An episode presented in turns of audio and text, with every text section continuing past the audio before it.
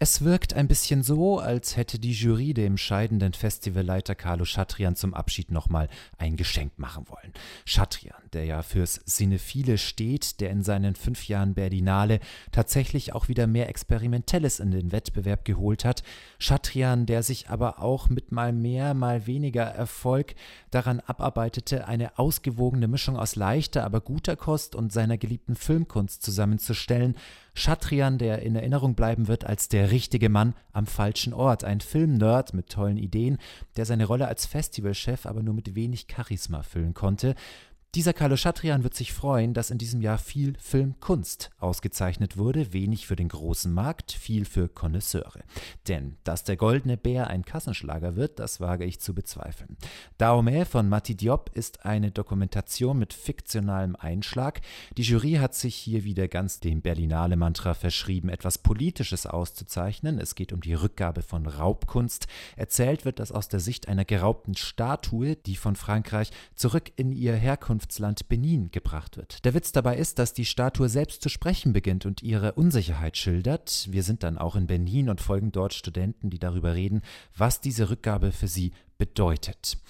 Diese Statue zu personalisieren ist ein toller dramaturgischer Trick und auch die Diskussion in Benin zu hören, weg von unseren westlichen Raubkunstdebatten, gekauft. Ein lebendiger, inspirierender Debattenbeitrag, aber für mich war da vieles nur angerissen und die filmische Umsetzung wirkte auch eher pflichtschuldig als mitreißend.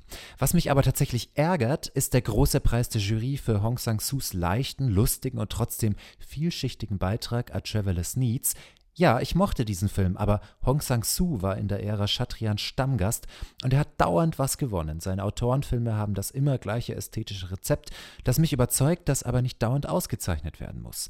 Im Gegensatz zu Matthias Glasners Beitrag Sterben, der zwischen Existenzialismus und Comedy kreist, der einzige Bärengewinn für Deutschland und hoch verdient für das Drehbuch von Matthias Glasner.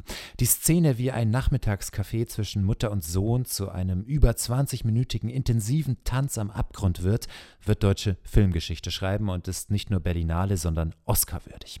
Auch in Ordnung geht der Bär für Sebastian Stans komödiantische, verletzte, aggressive und verwirrte Darstellung Darstellung im Identitätsverwechslungsdrama A Different Man, obwohl ich hier vor allem andere starke Frauen dieses Wettbewerbs bevorzugt hätte.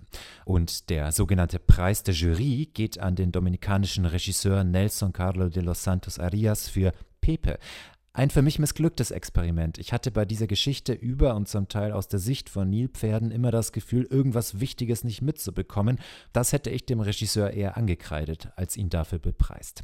Ein bisschen zwiespältig gehe ich daher aus dieser Berlinale heraus. Gerade weil ich den Wettbewerb eigentlich ziemlich gut fand, bin ich mit der Preisauswahl nur so mittelzufrieden. Großartig hingegen war wieder die Stimmung. Die Berlinale ist und bleibt ein Publikumsfestival für Jung und Alt. Es wurde gelacht, geweint, gejubelt, gejauchzt, diskutiert diskutiert und geschwärmt, aber die Tickets sind mittlerweile sehr teuer, das darf nicht noch weiter hochgehen. Ein versöhnlicher Abgang trotzdem für Mariette Rissenbeek und Carlo Schatrian. Vorhang auf für eine neue Ära, Vorhang auf für Trisha Tuttle, dann nächstes Jahr. RBB 24 Inforadio vom Rundfunk Berlin-Brandenburg.